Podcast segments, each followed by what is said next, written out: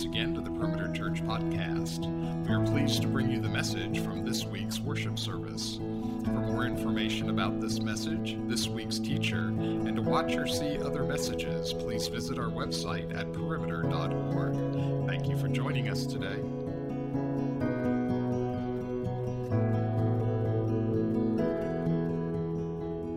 We're to worship by looking at God's Word too. If you have a Bible, look at Hebrews chapter 1 and 2. If you don't have a Bible, don't worry. You'll see the scriptures on the screen that we're going to look at today as we look at God's Word. And uh, let me just say a word about that. You know, worship uh, is about our uh, giving our hearts to God and giving Him praise and then hearing what He, as our King, would say to us. And it's all of that. And so I hope you don't stop having a worshiping heart when we have the preaching of the Word that you stay in a mode of worship, to put your focus upon Him even as we hear the Word. And I hope also you don't view all the music as just the lead up to the sermon. And uh, because uh, even though we would say in our tradition that the preaching of the Word is central and uh, so important, uh, it's not that everything else is a warm up. We are here to uh, uh, communicate with God and hear from Him both. And so that's a great thing about our approach. You know, uh, probably for many, many people, the name of C.S. Lewis is a famous name. He's the author of The Lion, the Witch, and the Wardrobe, and a lot of other works of fantasy uh, that uh, have captured a lot of people's attention. He's also uh, the author of a book called Mere Christianity and other writings that have been used of God to define and defend and explain the Christian faith to people that are skeptics. And C.S. Lewis was a great candidate to do all of that because he was a convert, a convert out of years of being an agnostic. Well, a lot of people know the name of C.S. Lewis, but not as many people know the name of G.K. Chesterton. G.K. Chesterton was a, also a British novelist and writer and philosopher, so to speak, who came a little bit before uh, C.S. Lewis. He was born in 1874 and died in 1936. And he was, through his writings, one of the three or four primary influences that led to the conversion of C.S. Lewis. In fact, C.S. Lewis one time said that the writer George MacDonald baptized his imagination and G.K. Chesterton baptized his intellect. And that's what led him to faith in Christ. In one of his writings, G.K. Chesterton talks about the propensity that we all have to live self centered lives, to live our lives as if they are all about us and we're the star of the whole story, being too, too self focused. Listen to what he says says, How much larger your life would be if yourself could become smaller in it. I think that's great. Let me read that again. How much larger your life would be if yourself could become smaller in it. If you could really look at other people with common curiosity and pleasure, if you could see them walking as they really are, you would begin to be interested in them. You would break out of this tiny and tawdry theater in which your own little plot is always played, and you would find yourself under a freer sky. I really like how he has said that. And if that's true about our relationship with other people, we live larger lives and freer lives when we're more focused on other people than ourselves, then how much more true is that about our relationship with God through Jesus Christ? The truth of the matter is that we need that kind of message, don't we? We need something to help us focus more on Jesus. C.S. Lewis was the one who famously put it this way that there are only three options about what we can believe about Jesus, since he claimed to be God the Son. If he claimed that and it wasn't true and he knew it wasn't true, then he was a liar. If he claimed it and it wasn't true but he thought it really was, then he's a lunatic on the level of someone who thinks he's a poached egg. But if he's not a liar and he's not a lunatic, then there's only one other option that he is the Lord God. And if He is the Lord God, my life story is to be about His story. He is to be the star of the story of my life. And I will find myself living in a larger life, a freer life, a bigger life. If I step out of the story where I'm the star and I step into the story where He is the star. Does that make sense? We are today in the third week of a four week series called Jesus Outside the Box. And it's the idea that the Jesus that you have inside your little box, your little understanding of him, well, he's not worthy of your submission or your worship. But the real Jesus is much bigger than the box you have him in. He will captivate your heart and your mind and your life, and he will leave you never the same again. And if you are bored with your faith, you're probably bored because Jesus, in your experience and in your understanding, is still inside that little box. This message is for those who are doubting the truth of Christianity, doubting the reality of their faith, thinking about walking in the way, or just bored with their faith. It's also today for those who need guidance, who need deliverance, who need rescue, who need God to take care of them and do something for them that they just cannot do themselves. And if that's where you are, today's message is very, very much for people like you and like me. This series is out of a New Testament book called Hebrews. It is, in my opinion, written to some second generation Jewish Christians. And those second generation Jewish Christians are thinking about reverting back to the Judaism of their grandparents or they're thinking about wandering away into a new religion in the Roman Empire called Gnosticism. And the writer of the book of Hebrews basically says, don't, don't do that, don't do that. He says, Jesus is the fulfillment of all those wonderful stories of the Old Testament. Jesus is the fulfillment of all those wonderful people of the Old Testament. And particularly, he's the fulfillment in, of these three things. In the Old Testament, the nation of Israel was led by people that occupied three different offices. It was sort of a division of power in their governance, so to speak. There were prophets who delivered the word of God. There were priests who interceded between the people of God and God Himself and made atonement for sins. And then there were the kings who ruled. Well, all those prophet, priests, and kings, they were separate people in the Old Testament, but all those people were really pointing forward to Jesus. That Jesus would be our Savior by being our prophet and our priest and our king. Now, already this morning, we've had a little catechism from the Heidelberg Catechism that came from the Dutch Christians of years ago. Even before we get into God's Word, I want us to look at the Westminster Catechism written by the Scottish believers that preceded us. We're going to look at four questions very simply, just like we did with Chip. I'll read the question if you'll pay your attention to the screen, and together we'll read the answer. Question number 23 from the Westminster Shorter Catechism What offices does Christ fill as our Redeemer? Together, Christ is our Redeemer, fills the offices of a prophet, of a priest, and of a king in his states both of humiliation and exaltation. That means when he was here humbly walking around among us before his resurrection, and then after his resurrection when he's had glory. Question 24 How does Christ fill the office of a prophet? Christ fills the office of a prophet in revealing to us by his word and spirit the will of God for our complete salvation. How does Christ fill the office of a priest? Christ fills the office of a priest in his once offering up of himself to God as a sacrifice to satisfy divine justice and reconcile us to God and in making constant intercession for us. That was last week's sermon. Then related to today, how does Christ fill the office of a king?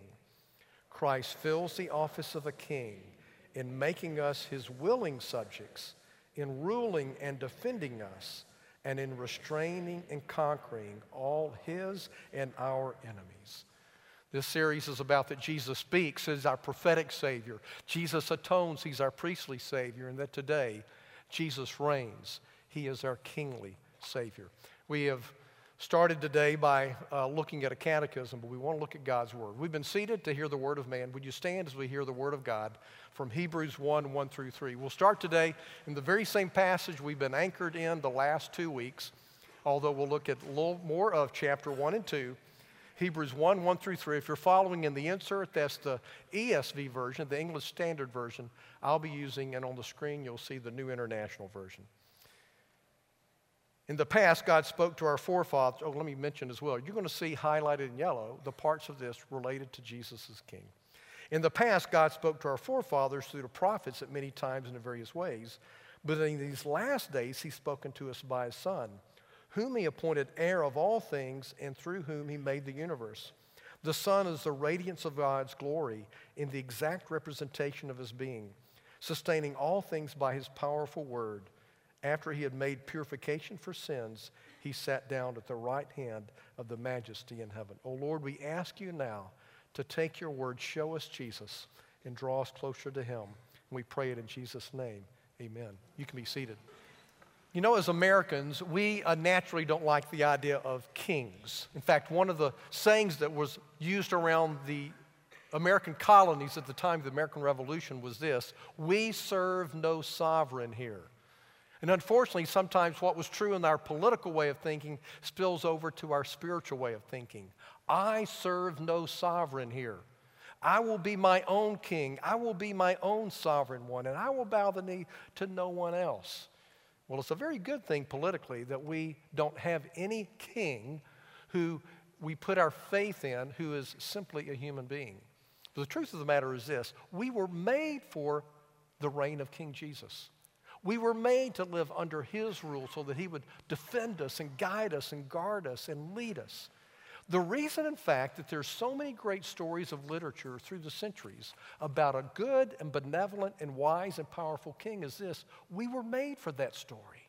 We were made for that story. This is, in true, truly, the story of the universe.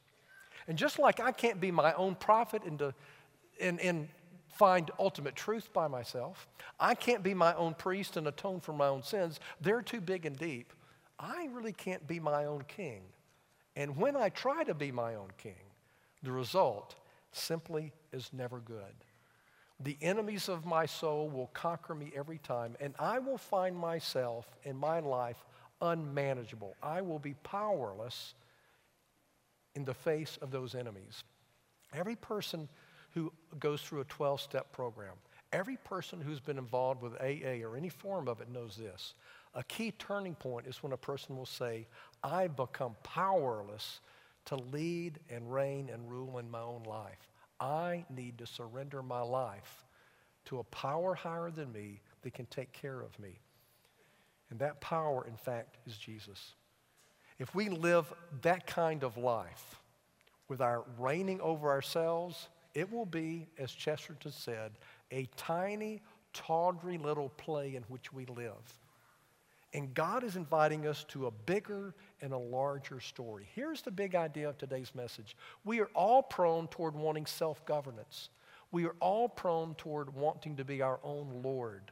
But we were made to live under the lordship of someone who loved us so much. He became our perfect sacrifice and our perfect priest. And then he came as our prophet to declare to us the good news of what he has done for us. That's what we are made for. And this passage today in Hebrews says that Jesus is that kind of king. Two kinds of questions we're going to ask today of this. Who is this King Jesus? How does Hebrews describe him? And secondly, what does this king offer to us and to the whole world? So let's dig in. Here's the first question Who is this King Jesus? How does the passage describe him? It describes him two ways as ruler of angels and Lord of all. That's how we know that he is the Son ruler of angels, Lord of all. In other words, he reigns in the heavenlies, he reigns over the, even those big angelic beings, but he also reigns on earth. He is Lord of all. Now let's notice how the writer of Hebrews describes that Jesus is ruler of the angels. Look at verses 3 through 6, beginning in the middle of verse 3, please. The writer says, After Jesus had made purification for sins, he sat down at the right hand of the majesty in heaven. So, he became as much superior to the angels as the name he has inherited is superior to theirs. For to which of the angels did God ever say, You're my son, today I've become your father? And the answer is none. He's never said that to an angel. Or again, I'll be his father and he'll be my son. Never said that to an angel. And again, when God brings his firstborn, that is Jesus, into the world, he says, Let all God's angels worship him. Now, something we need to understand is this angels are really cool. Angels are really powerful. Angels are not just glorified human beings, angels are heavenly beings. And over and over again in the scriptures, when people are confronted with angels, they are struck in awe because of the beauty and the power of this angel. People often fell down as dead in front of these angels because they were frightened to see this angelic being with this beauty and his power and his majesty. Angels carry out and execute the will of God in all kinds of ways. Angels also protect God's people. Years ago, Billy Graham wrote a book about angels. And in that book, he tells the story of a missionary, Dr. Paton, and his wife, who ministered years ago on an island in the Atlantic. The story goes that years ago, as they came to this island and sought to share Christ, as is often the case for those who have been the first to go to lands like this, those who lived there did not welcome them very well. In fact, they came one night to burn down the home of this missionary and his wife. The missionary and his wife saw these warriors gathering outside of their home and around the mission compound, and so they began to pray. And they prayed and they prayed and they prayed. All night they prayed. And when the sun came up, they saw that these warriors had left. About a year later, the chief of that tribe was converted. And after his conversion, the chief and this missionary were discussing that fearful night of the previous year. And the chief asked the missionary, Dr. Paton, who were all those men that night who were surrounding your home? And Dr. Paton said, There was no one there but my wife and me. And the chief said, But we saw hundreds of large, powerful men in shining apparel, all with drawn swords, and we dared not attack. Angels, in my opinion. Angels protect God's people, and angels also primarily are messengers. In fact, the word angel means messenger. How did Joseph and Mary learn about the birth of Jesus? It was angels. There's so many Old Testament examples of angels being God's messenger. I didn't even know where to start. There are too many of them. But perhaps what takes the cake, in my opinion, is even when God gave the Ten Commandments to Moses, he did so through an angel. Well, the people at the time that the writer of Hebrews is writing, there were certain people that elevated the role of angels. Certain religions that had combined Christianity and Judaism and all kinds of things. And the writer of Hebrews basically says, no, no, you think angels are great, but they're not as great as Jesus. No angel was ever called the Son of God, but Jesus is the Son of God. Angels are to worship Jesus. Jesus is to be worshiped by angels. Those angels, they're simply the servant of God. But Jesus is the very Son of God. He is Lord. The second way the writer here talks about Jesus being God's Son is not only is he the ruler of angels, but he's the Lord of all. He is the Lord of all the nations. He is the Lord of all creation. He will reign over everything in heaven and everything on earth. Let's see how that's described beginning in verse 7. In speaking of the angels, he says he makes angels winds, his servants, flames of fire. But about the Son, he says, your throne, O God, notice the Son is called God, will last forever and ever, and righteousness will be the scepter of your kingdom. Christ has a kingdom. You have loved righteousness and hated wickedness. Therefore, God, your God, has set you above your companions by anointing you with the oil of joy. He also says in the beginning, O Lord, you've laid the foundations of the earth, and the earth are the works of your hands. They will perish, but you remain. They will wear out like garments, but you roll them up like a robe, and like a garment they'll be changed. But you remain the same, and your years will never end. In other words, this created order, the heavens and the earth, it doesn't last forever, and it didn't exist forever in the past. But Jesus is forever. And just like you or I would be able to roll up a robe, Jesus can take this whole universe and roll it up. That's how big he is. Verse 13. To which of the angels did God ever say, Sit at my right hand until I make your enemies a footstool for your feet? He says here is Lord of all. And the way he does it is this. He says Jesus is the fulfillment of all those messianic psalms of the Old Testament, all those other passages too. Psalm 2, Psalm 110, everything that said that someday there would be a Messiah and a king that will reign over all the earth and the heavens and the earth. That is Jesus. Jesus is Lord of all. You know, I love, I love hymns.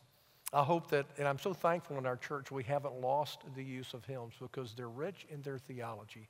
But sometimes, you know, it does something for our hearts to worship God with the simplicity of a chorus. And there's an old old chorus that's very simple, but I still love it. It says, He is Lord, He is Lord. He is risen from the dead, and He is Lord. Every knee shall bow, every tongue confess that Jesus Christ is Lord. Do you know that old chorus? Let's sing it together. He is Lord, He is Lord. He is risen from the dead, and He is Lord. Every knee shall bow, every tongue confess that Jesus Christ is Lord. That is who Jesus is. In the first week of this series, I shared with you that this book of Hebrews is for people that are going through doubts. And I shared that at the time I began seminary, I was going through one of those doubts. And a very big part of what I was wrestling with was this Can I trust Jesus to be the Lord of my life? Can I trust his sovereign decisions for me without embitterment or disobedience? And what God did in my life was show me that not only is he Lord and I cannot contest it, but he is my good Lord and he is worthy of my trust. Ruler of the angels, Lord of all, and therefore Lord of me. Now, the question for the book of Hebrews is this if that's who Jesus is, why don't we see it very readily? Why do we miss it? And the answer is this as he begins to discuss in chapter 2 we don't see it because of the humble incarnation of our Savior. He is the Lord, but He is the Lord incarnate. Follow with me on the screen as we look at nine very important verses in Hebrews chapter 2, because here we see the humble, the surprising incarnation of Jesus. Hebrews 2, beginning in the middle of verse 8. Focus with me, a little bit of long reading, but hang in there. In putting everything under him, that is Jesus, God left nothing that is not subject to him. Yet we do not see everything subject to him. But we see Jesus, who was made lower than the angels in his uh, incarnation, now crowned with glory and honor. How? Why? Because he suffered death, so that by the grace of God he might taste death for everyone. In bringing many sons to glory, it was fitting that God, for whom and through whom everything exists, should make the author of their salvation perfect. And that means not that he was sinful before and then made perfect, but he was made ready and equipped even to die for our sins and to intercede for us. The author of our salvation, he made perfect how? Through suffering. Both the one who makes men holy, that is Jesus, and those who are made holy are of the same family. And so Jesus is not ashamed to call them, that is us, brothers. Since the children have flesh and blood, he too shared in their humanity, so that by his death he might destroy him who holds the power of death, that is the devil and he will free those who all their lives were held in slavery by fear of death. For surely it is not angels he helps, but Abraham's descendants. And for this reason, he had to be made like his brothers in every way, in order that he might become a merciful and faithful high priest in service to God, and that he might make atonement for the sins of the people. Because he himself suffered when he was tempted, he is able to help those who are being tempted. Now, the writer of Hebrews basically in chapter 2 is saying this. He is saying, we as redeemed image bearers, someday in the new heavens and the new earth, we will reign with Jesus over all of that, including being the ruler over angels. That's in our future. But we will have that exaltation, so to speak. We will have that glory because Jesus had his humiliation. We will have that kind of eternal, powerful life because Jesus tasted death for us. And we no longer have to fear death because the death of Jesus was the death knell of death in our lives. There is something more powerful than death, and it is the life of Jesus. And to accomplish that, he became one of us, the surprising incarnation. He suffered with us, and he suffered for us. Now, let me ask you this what kind of king does that? What kind of king wins his kingship by laying down his life for his people? That's the kind of Jesus that we can trust. That's the kind of king that we can follow, the one who has been a savior for us as well as the Lord. What does this king, who is this king? He's the ruler of all, he's the Lord of all. And what does this king have to offer? There are two things that he has to offer to you and to me, and they are these he offers us true refuge and true justice. True refuge and true justice. And the point is this Jesus is the source of both. I don't want you to miss that. Jesus is the source of both. And because of his incarnation, he is the one to hand out justice, and he is the one to be our refuge. Now, in terms of this idea of, of justice, isn't this true? Think about it. When it comes to the sins and atrocities of other people, especially if we have been the victims of their sins and their atrocities, what is it that we want? We want justice, right? But when it comes to our own sins, our own atrocities, our own failures, what is it that we want? We want a place of refuge. We want mercy, and we want grace. Uh, years ago, a fellow by the name of Dr. Paul Little wrote two terrific books, one entitled Know What You Believe, and the other entitled Know Why You Believe. In that book, Know Why You Believe, Paul Little discusses our desire for justice, our desire for this world to be set right, our desire that, that suffering would end and the atrocities of person to person would end and people would stop harming their own lives and sinning against the creation and everything else.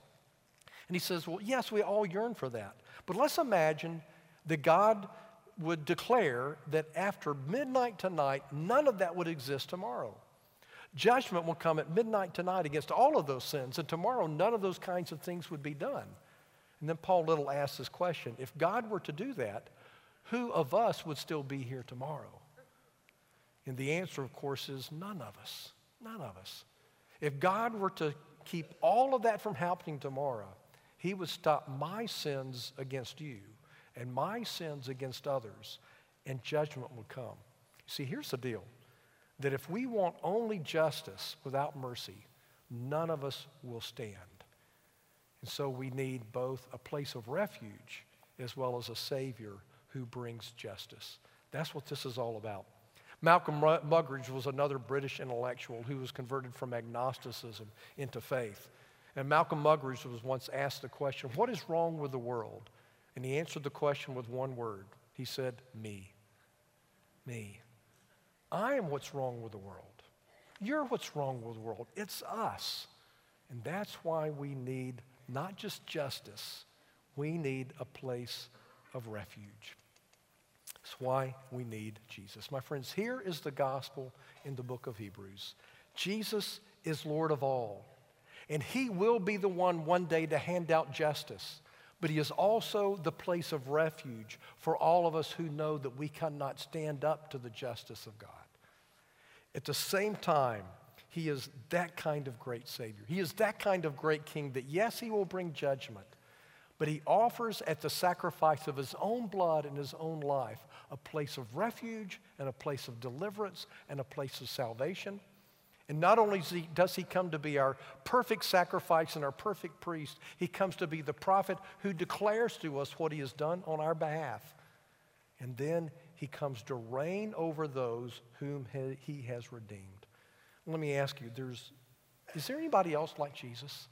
Is there any other king you could trust like that? And let me ask you this question. Are you today wrestling with surrendering to Jesus in some part of your life? If you are, you probably are doing so because you aren't really convinced in your heart of hearts that he will be good to you you need to know that here's a Savior who died for you, who was raised for you, and you can trust him. You can trust him. You can trust him. It is this kind of Savior, and therefore we bow the knee. And my friends, that goes on every single day. In this last week in my life, through the kindness and courage of my family, I've been made aware of some things in my life that need to change. And I appreciate my family bringing this to my attention. Not an easy conversation, but a good one. Because as they talked with me lovingly, I was able to see this. I'm living too often as if the play of my life is all about me, and it's simply not. It is about Jesus. And that will transform the way I interact with my family and with you and with everybody else and everything else. It is the good benevolent kingship of Jesus that will set us free from those things that take us aside. See, years ago when I headed to Chicago and I was in a place of doubt, I was in a place of doubt because of both disappointment and disobedience. And God brought me to see the lordship of Jesus in relation to my disobedience and the goodness of Jesus in relation to my disappointment. And five years, after experiencing that disappointment, I began to see what God was up to. I began to see how all things work together for good to those who love God or are called according to his purpose. And I was embarrassed that I doubted his love for me and his control in my life. I said, Lord, you are good, and your plan has been better than my plan. Thank you that I can trust you. Maybe you're in a chapter like that in your life. You're wondering, what in the world is God up to in my life? How will He guide me? How will He provide for me? How will He deliver me? I don't know, but I do know this. If you're living your life under the Lordship of Jesus, He'll come through for you. He will be your good and holy and good and powerful Savior because He has given His life for you. Now, the book of Hebrews is staggering in two different ways. First of all, it is staggering because of how overwhelmingly it gives us the good news of Jesus. It says basically, you thought what happened in the Old Testament was good. Jesus is better. He's better than Moses, and he's better than Joshua, and he's better than the Aaronic uh, priest. He's better than the priest Melchizedek. He's better than anybody and anything else that's gone before. He is better. He is wonderful. You think that was great? Well, the good news is overwhelmingly good in this book of Hebrews. 80% of it, 90% of it telling us the good news. But you need to know this too the book of Hebrews has 10 to 20% that is staggering because of the sobering warnings that it gives to us. It gives us warnings not to refuse the word of this grace and of this gospel, not to turn it down. It gives us staggering, sobering warnings not to let our hearts be hardened against God because of any reason. Let me just give you two examples of those kinds of verses. They're very short readings. Hebrews 2 1 through 3 says this We must pay more careful attention, therefore, to what we've heard, so that we don't drift away. Are you drifting away? For if the message spoken by angels was binding, and every violation and disobedience of what they said received its just punishment, well, how will we escape if we ignore so great a salvation? This salvation was first announced by the Lord Himself, that is Jesus, and it was confirmed to us by those who heard Him. In the Old Testament, there were people that refused to hear the good news preached by angels, and they paid the price for it. The writer of Hebrews says, if that happened to them, what's going to happen to us? If we refuse to hear the word that comes from Jesus himself, if we refuse his gospel. And then Hebrews 3 12 to 15 says, See to it, brothers, that none of you has a sinful, unbelieving heart that turns away from the living God. But encourage one another daily as long as it is called today, so that none of you may be hardened by sin's deceitfulness. We have come to share in Christ if we hold firmly till the end the confidence we had at first. Now, notice what it doesn't say. It doesn't say we were saved and we'll lose it if we don't persevere. It says the way that we know we have been saved in the past, the way we know we are saved now, is if we persevere in the future. The hallmark of those who really know God is that they persevere. But the warning of Hebrews is so staggering because of this. I do not know my heart until I see myself persevering. It is my willingness today to submit to the Lordship of Jesus. It is my willingness today to believe in the gospel of Jesus that gives me the assurance that He is my Lord and my Savior. And it is a frightening book for those who have made a false profession of faith. A frightening book. The hallmark is perseverance. So let me ask you today are you taking for granted so much the gospel that you are not believing in his powerful work to change you? We cannot walk away from his grace like that. But every day, come back to it, come back to it, come back to it. How do we handle these sobering warnings from this book? We throw ourselves upon the good news of Christ. We look into the gospel again and again, and this is a great book of the good news of Jesus. The good news being what he has done for us in his life and death and ascension and resurrection and reign. This is what he has done. And again, here's just the example of the goodness of our King in Hebrews 2. For this reason, he had to be made like his brothers, like us in every way. That's how much he loved us, in order that he might become a merciful and faithful high priest in service to God. That's how much he loved us, that he might make atonement for the sins of the people. He went to the cross. That's how much he loved us. And because he himself suffered when he was tempted, He's able to help those who are being tempted. What disobedience are you tempted toward? What disappointment are you tempted to let it overtake your heart? My friends, Jesus will help you with that temptation. Run to Him with your feelings. And the good news is that He will save you. You know, we will never really believe the good news until we hear the bad news. And we have to hear the bad news before we see how good the good news is. But the good news is so much stronger than the bad. The grace of God is so much greater than our sin, and greater than our doubts, and greater than our disappointments. I want to conclude with a story from the Old Testament. This is a story of judgment, and it's a story of refuge. It's a famous story, probably one of the most famous stories in the Bible, though most people don't ever know how to see Jesus in the story. It's the story of Noah and his ark. It's not just a fable, it's not just a cute story about animals and an ark. It's a story of justice, a sobering justice of God that came against the world. But it's also a story of refuge. Where was the place of refuge, my friends? It was in the ark. Jesus is the ark of refuge. And if we go into Him and put ourselves into Jesus, we are delivered from the judgment of God. This relates, I need to say, to this series of ten, about the Ten Commandments that Randy is preaching. That is the changed life. That is the bigger life, the larger life, the fuller life. The laws of love. Laws given to us because He loves us. Laws given to us that we would know how to love God and love other people. That's the larger life. But I don't want you to misunderstand this. The story of the Bible is not about what we do.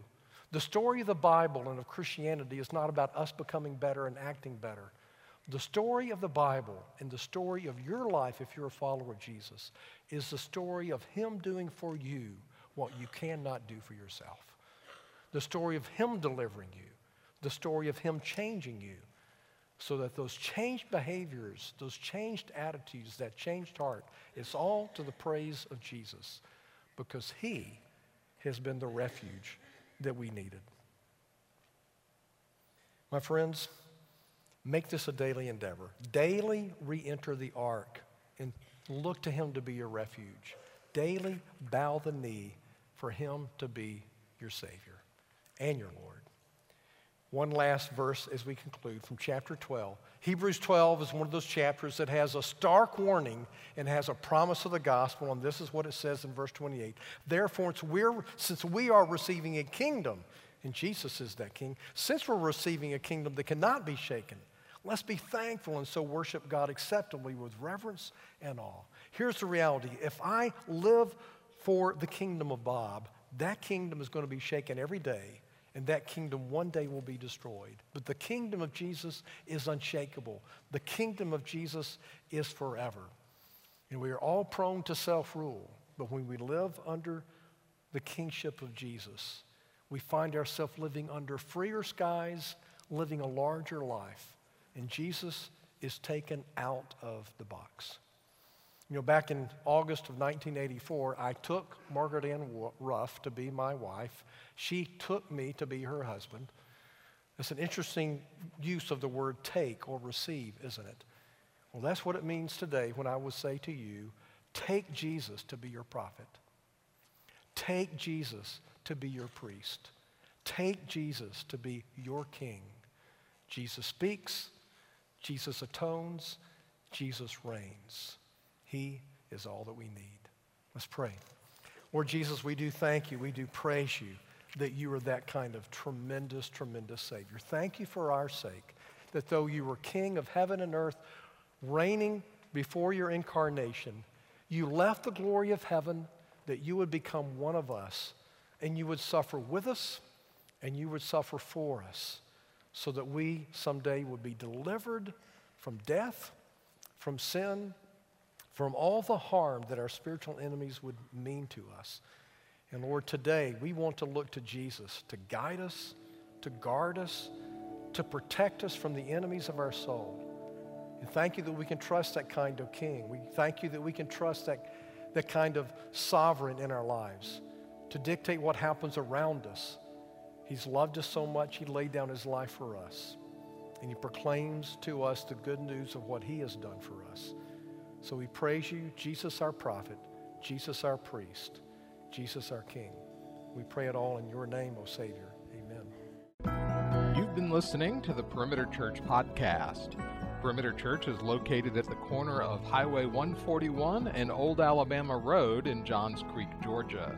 Please visit our website at www.perimeter.org for more information, to give us your feedback, and find other messages from our teaching team. Thanks for making this podcast a part of your day.